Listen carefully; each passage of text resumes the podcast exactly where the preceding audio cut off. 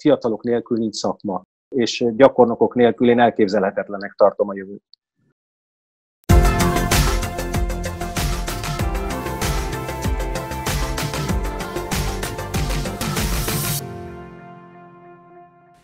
Sziasztok! Köszöntünk titeket a Corvinus Tourism Club első podcast adásánál. Ez a sorozat azért jött létre, hogy betekintést nyújthassunk vele a krízis sújtotta turizmus szektor minden szegletébe, valamint hogy ötleteiteket, gondolataitokat a döntéshozók felé továbbíthassuk. Hiszen friss gondolatainkkal nekik is az iparágot átformáló értékeket tudunk teremteni. A jelenleg kialakult krízis helyzetben pedig kiemelten fontosnak tartjuk, hogy kiálljunk a turizmus ágazat minden résztvevője mellett. Első vendégünk pedig Flash Tamás lesz, aki a Continental csoport igazgatója, az MCS elnöke, valamint a magyar turizmus egyik legbefolyásosabb alakja. Mielőtt belekezdenénk, engedjétek meg, hogy mi is bemutatkozzunk. A Corvinus Tourism Club az ország első és legnagyobb turizmussal és vendéglátással foglalkozó diák szervezete, amely 2017-ben alapult. A Youth Business Group támogatásával pedig létrehoztuk a Talent programunkat is, amelyet célunk, hogy a hallgatók az egyetemi tanulmányaikat kiegészítve elmélyíthessék tudásukat az őket legjobban érdeklő karrierúton, amelyek a szállodák világát, a gasztrót, valamint a destináció menedzsmentet fedik le.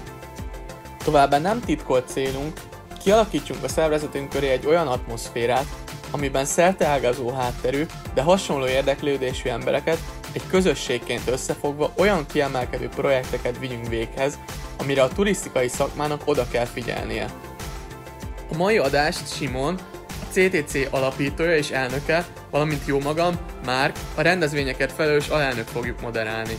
Kedves Tamás, köszönjük, hogy elfogadtad meghívásunkat. Én köszönöm nektek, hogy meghívtatok és beszélgethetünk. Köszöntünk a Corvinus Tourism Kompassban. Tamás, te az elsők között voltál, aki felhívta a szakmai döntéshozók és a közvélemény figyelmét is, hogy a koronavírus miatt óriási nehézségek elé fog nézni a turizmus. Hogy látod most a helyzetet? Hát annyi változott, hogy most már biztos, hogy óriási nehézségek elé néz. Ez, ez most már nem csak egy gondolat, meg egy feltételezés, hanem teljesen biztos. A nagysága nem biztos még, tehát hogy ez nagy, nagyon nagy, még nagyobb, egészen nagy. Igazából a legborzasztóbb ebben a mostani helyzetben annak, aki a gazdasági életben dolgozik, hogy nagyon ritkán van olyan alkalom, illetve hát nem volt még a, a mi életünkben, még az enyémben sem, hogy azt láttam volna, hogy ennyire nem látunk előre semmit. És így nagyon nehéz teljesen vakon egy sötét alakútba autózni. Annak idején ti az MSCS-szel és a többi érdekképviseleti szervel leraktatok egy javaslatcsomagot az asztalra. Rövid távon a ti tervetek hogyan viszonyul a kormány és az MTU által meglépett intézkedésekhez? Igen, ugye a kormánynak a legelső lépése az viszonylag tényleg gyorsan megtörtént, a járulékok csökkentése volt, nem csak a munkaadói oldalról, de a munkavállalói oldalról is, hiszen egyszer nekünk csökkentettek egy 19%-ot járulékba, illetve a dolgozók részére a nyugdíjjárulék ideiglenes eltörlése és az egészségbiztosításnak a minimálisra levitele, az abszolút egy rövid távú segítség volt, és ezt nagyon értékelte is a szakma. Ez ugye június 30-áig tart, most jelenleg addig van kihirdetve. Majd ezek után történt az, hogy többen a másik négy nagy szakmai szervezettel benyújtottunk egy javaslatcsomagot a kormánynak, hogy mi hogy képzeljük el a turizmusnak a, a további megsegítését. Világéletemben abba hittem, hogy együtt lehet elérni eredményeket, tehát én nagyon örültem, hogy az öt nagy szervezet hajlandó volt összeállni, és abszolút azt gondolom, hogy 95%-ban egyet is értünk minden kérésben. Benyújtottuk ezt a csomagot, aminek ugye elég nagy sajtóvízhangja volt pro-kontra, nagyon sokan támadásnak is vették, hiszen ebbe a csomagba többek között azért a rövidtávú lakáskiadást elég keményen próbáltuk meg megszabályoztatni az állammal. Nem tudjuk még majd milyen eredménnyel, de ez egy nagyon fontos része a mi csomagunknak. De hát a legfontosabb része alapvetően az a bértámogatás lenne, lett volna, hiszen a bértámogatás ad, adná és adta volna meg az egyetlen lehetőséget arra, hogy minél több dolgozót a következő hónapokban, és nem tudjuk hány hónapban meg tudjunk tartani, és tudjunk majd velük újra kezdeni. Azt gondolom a mostani gazdasági csomag kapcsán, hogy ez pillanatnyilag nem az, amit mi szerettünk volna elérni, ezért most a holnapi nap folyamán benyújtunk egy újabb kiegészítő javaslatcsomagot a kormánynak, hogy szeretnénk igenis a bértámogatást megkapni, és a járulékok csökkentését is egészen év végéig kitolni, hiszen így is már nagyon sok embert elbocsátottak a különböző gazdálkodó szervezetek. Ez az intézkedés, ha így marad, akkor az, az valószínűsíti, hogy a kollégáknak egy nagyon nagy része nem fogja tudni megtartani az állását, és utána majd mindenki teljesen nulláról kell, hogy újra kezdje. És hát a legnagyobb probléma az, amiben mi hosszú évek óta hiszünk, én személy szerint is azt gondolom, hogy a szakmai hitvallásunk a saját cégünknél, hogy az emberi erőforrás az a leglényegesebb. Tehát régen azt mondtuk, hogy a hardware 50, szoftver 50, én most már egy évek óta azt mondom, hogy a szoftver már inkább 60, és 40% a hardware. Ezt a 60%-ot, ha most elveszítjük, akkor nagyon nagy hátrányból indulunk el az újrakezdésnek. A tűzoltás után tehát mik lehetnek a közép, illetve a hosszú távú tervek?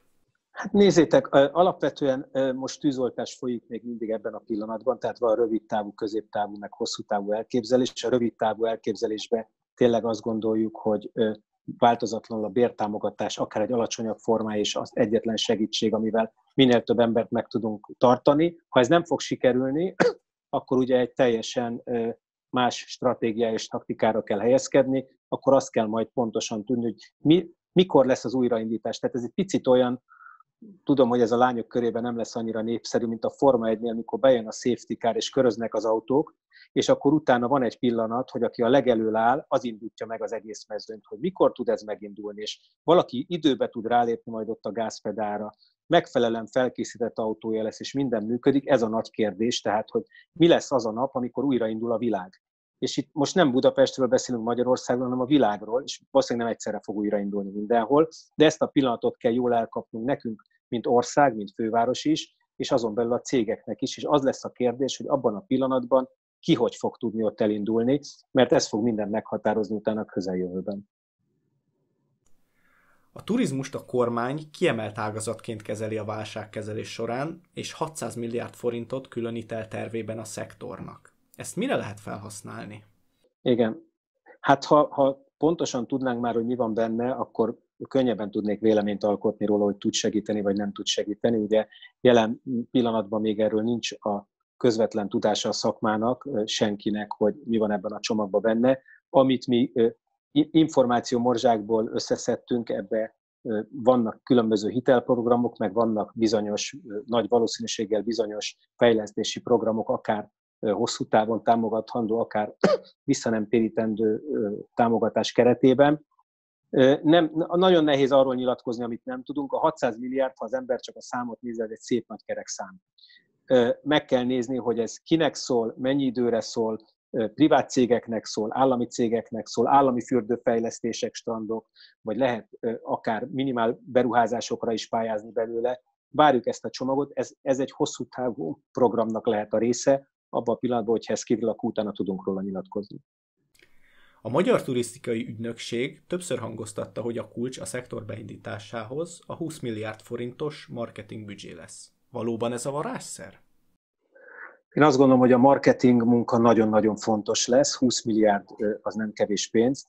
Én egyet kell, hogy értsek teljes mértékben a Magyar Turisztikai Ügynökséggel, hogy első körben a belföldi turizmust kell élénkíteni, minden ország ezt fogja tenni. Ez teljesen természetes dolog, ezt fogják csinálni a németek, az olaszok, a franciák, és megpróbálnak mindenkit otthon tartani, hogy a, a belföldi turizmus elinduljon, és a szállodáknak segítsenek. Ez nagyon jó hír talán ebben a formában a vidéki szállodáknak, egyelőre még kevésbé jó hír a budapesti szállodáknak, mivel a budapesti szállodáknak nem amiatt, hogy most nem kap közvetlen marketing támogatást, miatt fog kapni. Tehát az ügynökség ugyanúgy külföldön is fogja a továbbiakban marketingolni a fővárost, ahogy eddig is tette, de mivel a többi ország is a belföldet próbálja tolni erősen, tehát e-, ebből kifolyólag mi úgy érezzük, hogy mondjuk a külföldi vendégészakákat tekintve, aminek a kétharmada Budapesten csapódik le, igazából, hogy visszatérjen az élet abban a formában, vagy ahhoz hasonló formában, hogy volt a járvány előtt, az nem nagyon következhet be jövő tavasznál előtt. Hogyan kommentálnád azokat az újságcikkeket, hogy vezetőséfek kukásautó vezetővé válnak, illetve hogy több ezer fős szakmai Facebook csoportokban arról lehet olvasni, hogy a vendéglátósok villanyszerelővé képzik át magukat. Pánikkeltés ez, vagy a realitás? Igen, szóval az, az nagyon fontos tudni ebben a helyzetben, hogy bárki bármit mond, jelen pillanatban minden hipotézis. Mert ugye senkinek, ugye nem volt ilyen helyzet, nincs miért hasonlítani, senki nem tud semmit. Én, én ezt megint csak érzésként fogalmazom meg, én nem gondolom azt, hogy, hogy pont ez lesz a legnehezebb majd a szakmába, jelen pillanatban munkaerőhiány. Lehet, hogy egy idő után megint ugyanaz lesz, mint ami volt a járvány előtt. Én azt gondolom, hogy abban is már történtek pozitív változások ami március egy előtti életünkben, és most, hogyha majd elkezdjük, megint újra kell felépíteni mindent, és meglátjuk, hogy mi fog történni. Azért a turisztikai szakma az mindig, nem csak Magyarországon, az egész világon egy nagyon keresett és népszerű szakma, hiszen a, a nyolc általánostól a diplomásig minden embert magához tud vonzani, mindenki meg tudja benne találni hosszan vagy ideiglenesen a számítását. Ugye felszolgálók is, hát hány olyan felszolgáló volt, aki később hollywoodi színész lett, vagy államelnök, vagy bármi más, tehát sok felszolgáló lett utána híres nagy ember, hiszen azt a két-három évet akár egyetemista korába, akár fiatal munkavállalóként a turisztikai szakmába töltötte, és ha szerette is, akkor is tovább lépett. Ma már azért viszonylag ritkábbak azok a felszolgálók, mondjuk, akik 40 éve a pályán vannak. Van ilyen, de ez a ritkább. A szakácsoknál is azt gondolom, hogy, hogy biztos vagyok benne, hogy rengeteg szakács most mással is foglalkozik, de ha valaki tényleg szeretett főzni, és ez volt a szakmája, ha újra lesz vendéglátás, akkor annak a nagy része vissza fog térni, legalábbis aki fontos, szerintem vissza fog térni. Pluszba, ez megint csak egy gondolat, és nem biztos, hogy így van, azért most nagyon sokan hazajöttek külföldről, és nem tudjuk még megsatszolni se, hogy hányan fognak utána visszamenni. Mindenki visszamegy? Még többen mennek vissza? Csak a fele megy vissza? Hát ezek mind olyan kérdőjelek, amik utána fogják meghatározni a következő hónapokban az egész HR kérdést, hogy mi fog történni, mi lesz az egész világban, tehát ez nem csak tőlünk függ. Én ebben, ebből a szempontból egy picit most optimistább vagyok, ha ebbe a helyzetbe is szerintem ez egy fontos dolog. Én azt hiszem, hogy, hogy akik elindulnak időbe és normális feltételeket ajánlanak, legyen az erkölcsi és anyagi feltétel egy munkahelyen, az fog találni most megbízható és jó munkaerőt. Pluszban hát én a saját cégem kapcsán azt gondolom, hogy én a végsőkig megpróbálom megtartani az összes emberemet, akivel együtt harcoltunk az elmúlt jó pár évben, Nekünk van egy, egy bizniszplanünk a következő viszonylag sok hónapra, amiben meg tudjuk tartani az embereinket állami támogatással, de állami támogatás nélkül is. Én azokkal, a, azokkal az emberekkel, azzal a csapattal szeretnék újra nyitni, akivel bezártunk, és, és, és azt gondolom, hogy sok ilyen hely van azért még, sok olyan van, aki mindenkit el kellett, hogy engedjen, ez mindenképpen likviditás és háttér kérdése. Meglátjuk, hogy mi lesz, de, de egy picit optimistább vagyok HR témában, mint ahogy az újságok most írnak róla. Ha már a HR szóba került, Tamás, te hogy látod a gyakornokok helyzetét a kontinentál csoporton belül és azon kívül? Nézd, erről van egy, egy magánvéleményem, hogy szerintem gyakornokok nélkül, és a gyakornok alatt én a fiatalokat értem. Tehát fiatalok, nél, fiatalok nélkül nincs szakma. Tehát most azt mondani, hogy nem kellenek gyakornokok, mert most van elég munkaerő. Én tudom, hogy az utóbbi években ez ilyen konfúz dolog volt, mert azért értékelődött fel a gyakornokok szerepe, mert nem volt munkaerő, és munkaerőként használták a cégek. De én azt hiszem, hogy egy felelősen gazdálkodó cég nem csak az a dolga, hogy azért legyen neki gyakornoka, mert éppen kisegíti őt a nehéz helyzetbe, hanem azért, mert nekünk kötelességünk a szakmai utánpótlás biztosítani, és a lehetőséget megadni a fiataloknak, hogy a magán a, gyakorló pályán tudjanak bizonyítani. Úgyhogy én nagyon bízom benne, hogy sok olyan cég van, aki így gondolkodik, és, és gyakornokok nélkül én elképzelhetetlenek tartom a jövőt. Nálunk az elmúlt nyolc évben megfordult gyakornokok 90%-a nálunk dolgozik a mai napig is. Van olyan gyakornok, aki tíz éven nálunk kezdte, és ma szállodaigazgató, illetve most már fejlesztési igazgató, tehát hogy mi tényleg azt gondoljuk, hogy a saját nevelésű focista a legjobb. Van a csőben olyan terv, mint Csehországban, hogy a közeljövőben elkezdik feloldani a szigorításokat? Vajon mikor lehet ismét vendégeket látni? Én biztos vagyok benne, hogy mi a közeljövő, azt nem tudom megmondani, de valahogy azt gondolom, hogy talán ez a május vége, június elején elkezdődhetnek kinyitni a szállodák. Ugye ez főleg a, a, a, a vidéken lévő szállodák miatt fontos. Tehát például a Balaton nem tud kinyitni a nyári szezonra, az, az ott az ott lévő kollégáknak legyen a szálloda, vendéglátás, lángos sütő, teljesen mindegy, mindenki, aki a turizmusból él, az egy olyan komoly ütés lenne, amit nem mindenki bírna ki, úgyhogy én ebben bízom.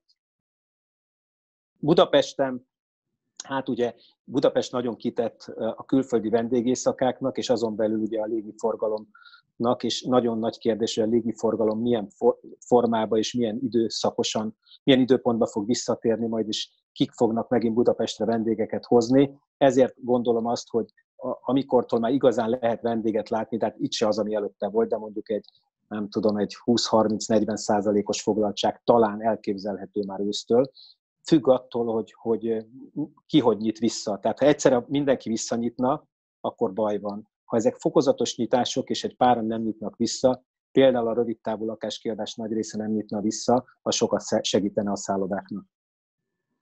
A jövővel kapcsolatban látsz -e olyan kidolgozott és működő válságkezelési stratégiát, akár a szakpolitika, akár a te céged részéről, amit akár a jövőben is elő lehet majd húzni a fiókból? Jó, én országosan nem látok ilyen stratégiát egyelőre, de azt hiszem, hogy talán még nincs is itt az ideje. Tehát most ég a ház, el kell oltani a tüzet. És amikor eloltottuk a tüzet, akkor le lehet ülni, és el lehet kezdeni beszélgetni, hogy miért, tör, miért volt tűz, mit lehet megelőzni a jövőben. Tehát, hogy ez, ez, én el tudom képzelni, hogy ezzel lesz akár Magyar Turisztikai Ügynökség szinten is majd munka, akár közösen a, a szövetségekkel. Ez egy fontos dolog. Céges szinten ugye ez egy olyan típusú helyzet, amiben most vagyunk, amire így nem lehetett felkészülni. Mi a 2008-as válság idején is nyitottunk szállodát, 2009 márciusában a Palazzo Zicsit, ami, ami akkor mindenki azt mondta, hogy ajaj, mi fog történni, és túléltük a válságot. Azt kell, hogy mondjam, hogy anélkül, hogy különösebb pénzügyi problémába kerültünk volna az egész válság alatt, ott lehetett egy, egy postmanagementet felállítani, ott lehetett taktikákat követni. Ma nincs taktika. Tehát a nulla bevétel az nulla bevétel. Csak kiadásunk van, ugye a zárvatartás is kiadással jár, hiszen a meglévő dolgozók, meg egyéb olyan fix szerződések, amit változatlanul fizetni kell, azok fix kiadásuk, tehát erre nem lehetett felkészülni.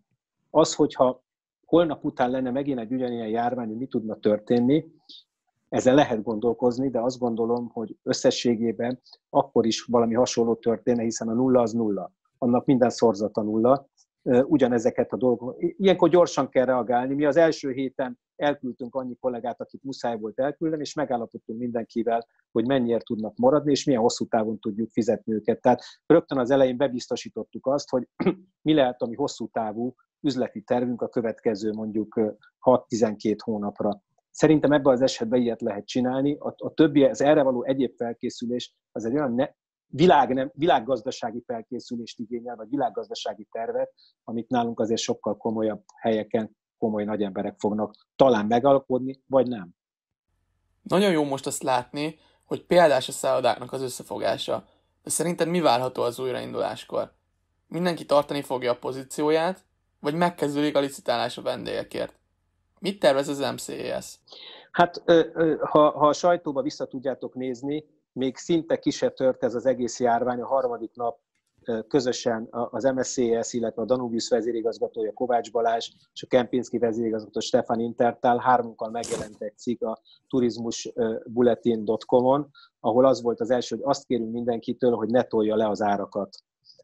Ez a legnagyobb halál, ezt a hibát elkövettük 2009-ben, utána szenvedtünk hat évet vagy hetet, hogy visszahozzuk az árakat azokra a szintekre, ahol voltak a válság előtt. Ezt nem szabadna megtenni. Ha röviden kell válaszoljak a kérdésedre, akkor az fog történni, ami akkor mindenki az árakat fogja letolni. Én ebbe sajnos biztos vagyok, ez egy nagyon rossz út, de ez fog történni. Befutott jó néhány kérdés a követőinktől, amik magára a kontinentál csoportra vonatkoznak. Mi a helyzet például a Belgrád rakparton futó projekttel? Nagyon szépen köszönöm a kérdést, meg örülök, hogy, hogy fiatal kollégák tisztában vannak, hogy mi történt volna a Continental Gruppal április 1 Ez egy jó hír számunkra.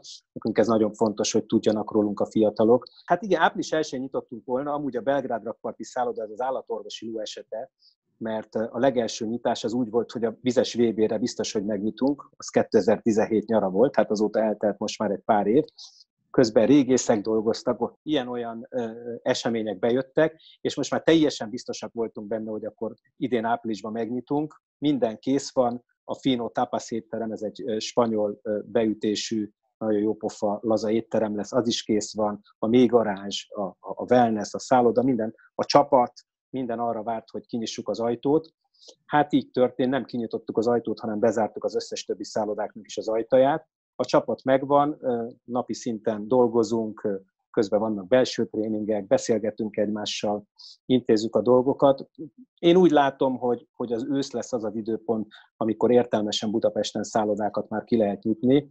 Most szoftosan ki lehet nyitni, előbb is talán július-augusztus valamilyen szinten, de vendég nem igazán lesz, csak egy pár lézengő külföldi, aki erre jár. Úgyhogy én bízom benne, hogy ősszel ki fogjuk tudni nyitni a szállodát. A Bistrofány jelenleg átállt kiszállításra. Ezt a lehetőséget későbbre is meghagynátok? Nekem az egész kiszállításról az a véleményem, hogy ez jelen pillanatban kármentés a legtöbb étteremnél, ugyanez mondhatom a Bistro Fine esetében is. Nem erre vagyunk alapvetően berendezkedve. Én azt szeretném, hogyha megint a helyszínen az Andrási út 8-ba tudnánk kiszolgálni a vendégeket, ugyanúgy a mellette lévő minitbárba is. Most ez arra jó, hogy egy pár kollégának jobban meg tudjuk menteni a munkahelyét, mégiscsak ott vagyunk, de ez, ez arra, hogy ebből közép-hosszú távon bármilyen szinten gazdaságilag megéljünk, arra nem elegendő. Mai tudásom szerint azt mondanám, ha újra tudunk nyitni és beáll az egész, akkor ezt a tevékenységet nagy valószínűséggel nem fogjuk folytatni. Addig csináljuk, ameddig bírjuk. Ha a kontinentál csoportról beszélünk, nem mindenkinek ugrik be, hogy utazási irodátok is van, ami beutaztatással foglalkozik. Amíg nem áll helyre a rend, tervezitek belföldre is átpozícionálni? Igen. Ugye, aki benne van ebbe a beutaztató turizmusba, tudja, hogy nagyon nehéz az átjárhatóság, főleg egy, egy, egy új cégnek. Sok mindent meg lehet próbálni. Én azt gondolom, hogy, hogy inkább az lenne a cél, hogy a, a, a külföldön lévő pozíciókat tovább erősíteni, esetleg bizonyos új kreatív gondolatokkal, ami már régóta gondolkozik, nem csak mi, hanem az egész destination management szakma, hogy sokkal személyre szabottabb szolgáltatásokat kell nyújtani. Ugye a mi cégeink is ugye több, többnyire csoportos utazással foglalkoznak, akár szabadidős, akár üzleti turizmussal, de egyéni turizmussal nem foglalkoznak. De a, de a csoportos utazáson belül is sokkal inkább egyére szabott programokat lesz érdemes összerakni, és azzal talán majd labdába lehet rugni. A belföldbe őszintén szólva mi nem gondolkoztunk, de olyan kevés időt telt el, és annyira nehéz még tudni, hogy mi fog történni, hogy bármilyen forgatókönyv előkerülhet a jövőben. Milyen hatással lesz a krízis a Continental Group Akadémiára?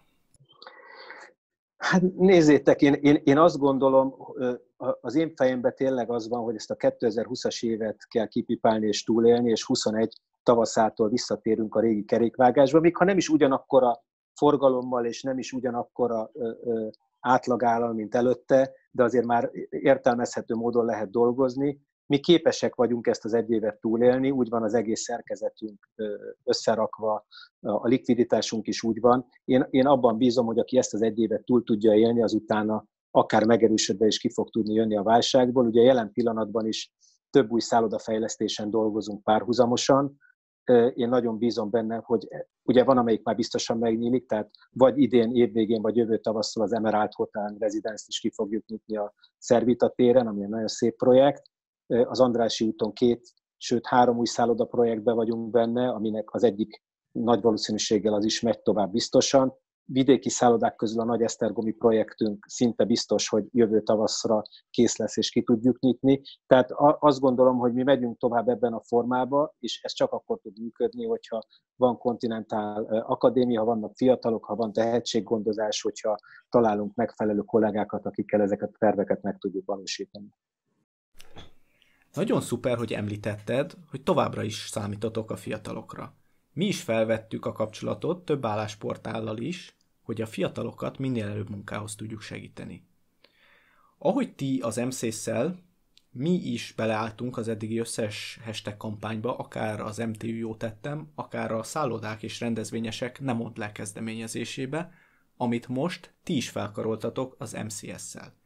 Ezen túlmenően folytatjuk a saját tehetséggondozó programjainkat is online formában. Mi az, amit még egy turizmusos diákszervezetként segíteni tudunk, hogy a helyzet helyreálljon? Igazából ez az átfoglalós kampány, ez nagyon fontos a szállodáknak azért, hogy tényleg ne a befizetett előlegeket ne kérjék vissza, ennek egy borzasztó egyszerű cashflow magyarázata van, ugye ugyanaz, mint az utazási irodáknál. Ha most a bankba is mindenki elmegy és egyszerre ki akarja venni a pénzét, akkor összedől a banki rendszer. Az utazási irodáknál szintén ez van, a szállodáknál nem mondom, hogy ettől most össze fog dőlni, mondjuk egy budapesti szálloda biztos nem dől össze, egy vidékinek már sokkal nehezebb, mert sokkal nagyobb az előleg, a befizetett előlegek száma, tehát ez nagyon fontos lenne, hogy az emberek, aki megteheti és úgy gondolja, az ne a pénzt kérje vissza, hanem, hanem kvázi egy voucher formájában foglalja át a következő 12 hónap, vagy, vagy hagyja nyitva a lehetőséget. Értelemszerűen tisztában vagyunk vele, hogyha valakinek ez holnap kenyére meg villanyszámlára kell, akkor ez egy lehetetlen kérés, de ezt meg kellett, hogy tegyük. Szerintem, ami, ami, ami a ti oldalatokról egy nagyon nagy segítség, azt ti már meg is tettétek részben, mert én személy szerint nagyon nagyra értékelem, hogy benneteket, fiatalokat ennyire érdekel, hogy mi lesz a szakmával, mi lesz saját magatokkal. Tehát az fontos, mert mindenki magából indul ki elsősorban, de ez így normális, mert így épül fel a rendszer. Szerintem azt kéne sugároznotok és biztosítanotok, hogy, hogy ti változatlanul a többség ebbe a szakmába képzeli el a jövőjét, senki nem vesztette el a hitrendszerét, mindenki tudja, hogy ez egy ideiglenes állapot, ami nem fog soká tartani, és ez a szakma ugyanúgy virágozni fog egy-két évben belül, hogy virágzott előtte, más lesz. Tehát valószínűleg lesznek benne változások, az is elképzelhető, hogy nem 1 milliárd 300 millió ember fog utazni évente, csak 800 millió vagy 1 milliárd. Tehát ezt nem tudhatjuk. Bizonyos szempontból azért a, a turizmus is sokat tett azért, hogy a környezetszennyezés és a járványok ilyen gyorsan mondjuk terjedjenek, mert, mert az az állapot, ami ma utazásban van, az talán ebben a formában fenntarthatatlan. Tehát át kell gondolni, hogy milyen új fenntartható utazások lehetnek. De az új nemzedék nélkül, az új kollégák nélkül mi semmit nem érünk. Tehát ha ti biztosítotok minket arról, hogy akartok jönni, velünk vagytok, van kedvetek csinálni, az nekünk egy elképesztő motivációt ad, és, és megerősíti a mi hitünket abban, hogy érdemes tovább csinálni, mert jön az új nemzedék, és, és talán trendibbé és szexibbé tudjuk tenni a szakmánkat. Követőinktől érkezett egy olyan kérdés is, hogy hogy válik valaki MCS elnökké. Mit kell tenni hozzá? Ne, nem, nem tudom, hogy MSZS elnöknek mennyire jó lenni. Most a, a, a, a tavalyi évben szuper jó volt. Az idei évben, hogy elnézem, nem annyira izgalmas. Illetve izgalmasnak izgalmas, csak nem könnyű, de nem baj, mert én szeretem a kihívásokat. Ö, igazság szerint én, én azt gondolom, hogy nem is az a kérdés, hogy hogy lehet valaki MSZS elnök, vagy, vagy, vagy hogy nem lehet. Ugye ebbe egy szép dolog van, hogy, hogy ez nem egy kinevezett pozíció, hanem a szakma választja meg az embert. Tehát ha szabad ennyire nem szerintelennek lenni, hogy, hogy erre én abból a szempontból vagyok büszke, hogy, hogy a kollégák gondolták azt, hogy én erre alkalmas vagyok. Aztán, hogy tényleg alkalmas vagyok-e rá, az, az, az egy nehéz kérdés eldönteni. Ugye főleg a mostani helyzetben ez pláne nehéz, amikor senki nem elégedett azzal, amit kapott a szakma, de hát ez egy demokratikus szervezet, két, éve van, két évenként vannak választások, most novemberben lesz választás, úgyhogy el lehet dönteni majd, hogy kiviszi tovább a szövetséget. Én inkább visszatérnék arra az előző kérdésetekre, amit, hogy én miért, miért tartok itt, vagy miért tarthatok itt. Én, én egész életemben volt két-három olyan elv, amit követtem. Mindig szerettem olyat elvállalni, amiről azt gondoltam, hogy nem tudom megcsinálni, vagy nem voltam biztos benne, hogy meg tudom megcsinálni, vagy nem meg tudom csinálni. És valahogy menet közben mindig sikerült belenőni abba a kabátba. Tehát, hogy én arra biztatok mindenkit, ugye, hogy nyugodtan merjen olyanba is belevágni, amiről elsőről még azt gondolja, hogy az túl nagy falat. Aki rátermet és ügyes, az biztos, hogy meg fogja közben emészteni. A másik, hogy ami, ami nagyon nehéz nekem is, és a ti generációtoknak, ahogy elnézem, még sokkal nehezebb, az a türelem. Szóval én is türelmetlen ember vagyok, ti fiatalok még türelmetlenebbek vagytok, és olyan dolgokat akartok elérni 3-4-5 év alatt, amihez régen 15-20 év kellett, de ez egy teljesen természetes dolog. Én csak azt szeretném ezzel kapcsolatban mondani, hogy, hogy vannak bizonyos lépések, amik, amin végig kell menni. Tehát csak úgy lehet eljutni mondjuk egy felsővezetői szintre, hogyha valaki tényleg megismeri az alsó munkaköröket. A mi szakmánk egy nagyon speciális szakma. Tehát itt, itt tényleg akkor lehet valaki jó építési vállalkozó, hogyha előtte falazott is, meg szerelt is, meg a bödröt is megfogta, és egyebek. Ez, ez, ez egy ilyen szakma. És ezt kár kihagyni, mert akkor lesz valaki igazán hiteles és jó, hogyha kell. Én, én a mai napig a kedvenc munkaköröm a recepció lenne. Hogyha holnap reggel be kéne állnom egy recepcióba, biztos kellene pár óra, hogy a, a, a PMS-nek a működését, a mai működését pontosan tudjam, sokat használtam, de ma éppen nem foglalkozok vele egy pár éve, de maga a munka, hogy a vendéggel mit kell tenni, azt imádnám és szeretem. És, és, a, és ez az, ami szerintem előre vissza, hogy az előbb is mondtam, és így lehet valóban eljutni, és hát persze most ezt nem rejtem béka alá, hogy tényleg sokat kell dolgozni, tehát hogy sok hétvégét, sok órát, főleg ha az ember egy, egy saját céget akar összegründolni, úgyhogy, úgyhogy ez egy, nem egy egyszerű folyamat, de én 1900, sajnos ebből tudjátok már, hogy milyen öreg vagyok, 1983. szeptember 1-én kezdtem el ezt a szakmát, mert én estén végeztem el a, a főiskolát is, meg a közgazdasági egyetemét is utána, én azóta dolgozom, tehát idén lesz 37 éve, gyakornokként kezdtem a Novotel szállodába, és én tényleg mindent végigjártam ebbe a szakmában, nagyon sok lépcsőfokot, és egy dologra emlékszem a mai napig, mikor 83. november 1-én ott ültem a Novotel szállodának a lobbyába, és vártam, hogy a főnököm, az akkori főnököm majd oda megy és elmondja nekem, hogy majd mit kell csináljak, akkor én szájtátva néztem a szálloda működését, hogy Atya Isten, ha egyszer ezt tényleg csinálhatom, az mekkora nagy dolog. És ez a szájtátás hál' Istennek a mai napig megmaradt. Tehát én, én a mai napig szájtátva nézem, hogy ez milyen szuper szakma, és milyen szerencsés vagyok, hogy ebbe lehetek. Ez segített engem szerintem oda, ahol most vagyok. Teljesen mindegy, hogy ez milyen szintnek számít. Én jól érzem magam benne, ez a fontos. Nagyon örülünk annak, hogy említetted a nagykabátot és a kihívás kedvelést. Mivel tudod fenntartani a saját és a munkatársaid motivációját ezekben a nehéz napokban? Van pozitív oldala is a válságnak? Hát a, a, a saját motivációmat azzal tudom fenntartani, hogy én egy, én egy viszonylag fatalista típusú ember vagyok. Tehát én úgy gondolom, hogy a problémákat azért dobja az élet az ember elé, hogy megoldja.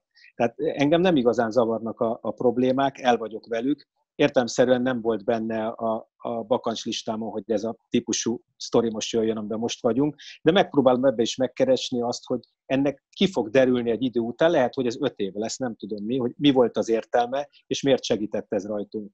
És a, a másik, amit nagyon fontosnak tartok, és ezt, én ezt már láttam az elmúlt egy-két évben is, hogy annyira jól ment a turizmus, hogy mindenkinek jól ment. Tehát az is, aki nem volt olyan szorgalmas, aki, az is, aki nem volt olyan ügyes, annak is jól ment, mert szinte beesett a vendég mindenhova.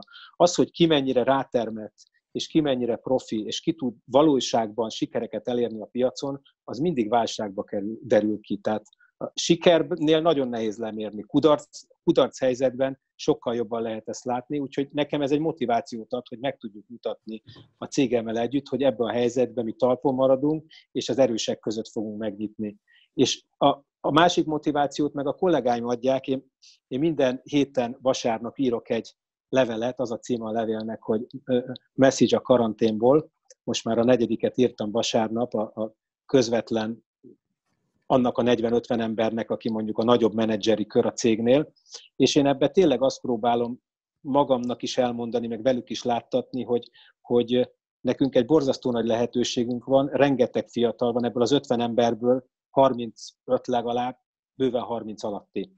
Tehát, hogy, hogy ti most belekerültek, illetve hát aki már dolgozik, de e, aki egyetemista, az is belekerültetek, meg láttok egy olyan szituációt, amit még senki nem látott a, a, a világban. Ezt, ezt úgy kell szerintem kezelni, hogy ez egy, ez egy vadi új diploma.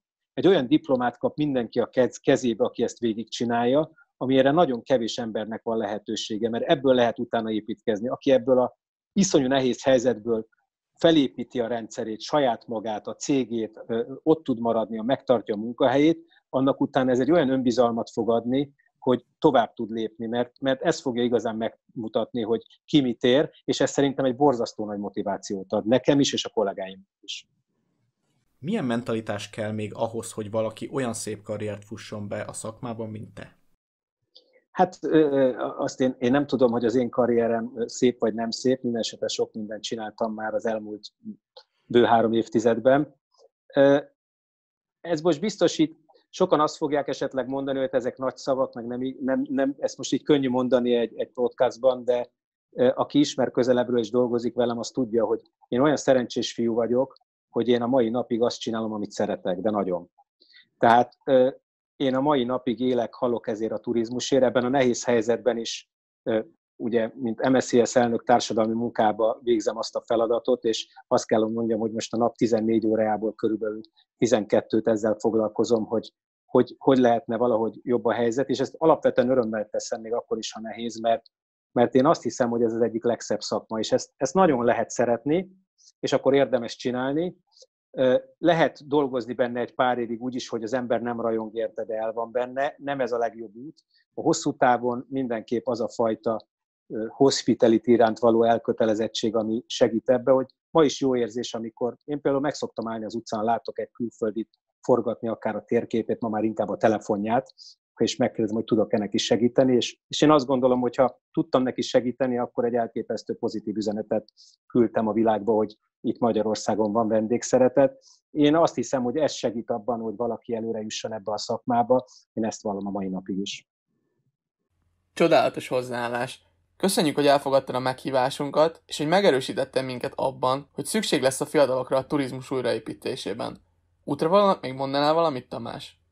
Én is köszönöm nektek, és, és ö, örömmel bármikor, amikor úgy gondoljátok, bármilyen szinten, amit mi hozzá tudunk tenni ahhoz, hogy nektek jobb legyen, és, és segítse a ti tanulási folyamatotokat, vagy akár a gondolkodásotokat, vagy akár csak valaki elakadt egy, egy Y elágazásnál, és tudunk hozzá tanácsot adni, én, én mindig azt követem, amit édesapámtól tanultam, aki szintén szakmabeli volt, meg a nagymamám is, tehát nálunk ez ilyen családi vonatkozás, és sosem mondta azt, hogy így csinálj, vagy úgy csinálja. Mindig elmondta, hogy ő hogy csinálná, és utána én eldönthettem, mit akarok. Én ezt tudom csak ajánlani nektek, hogy bármikor a szükség van, én szívesen elmondanám, hogy én hogy csinálnám, nem is, hogy úgy kell, de egy darab tanácsnak az is jó. Köszönjük szépen! Flash Tamást, a Continental Group ügyvezető igazgatóját és a Magyar Szállodák és Éttermek Szövetségének elnökét hallottátok. Várunk benneteket a következő Corvinus Tourism podcastban is. Sziasztok!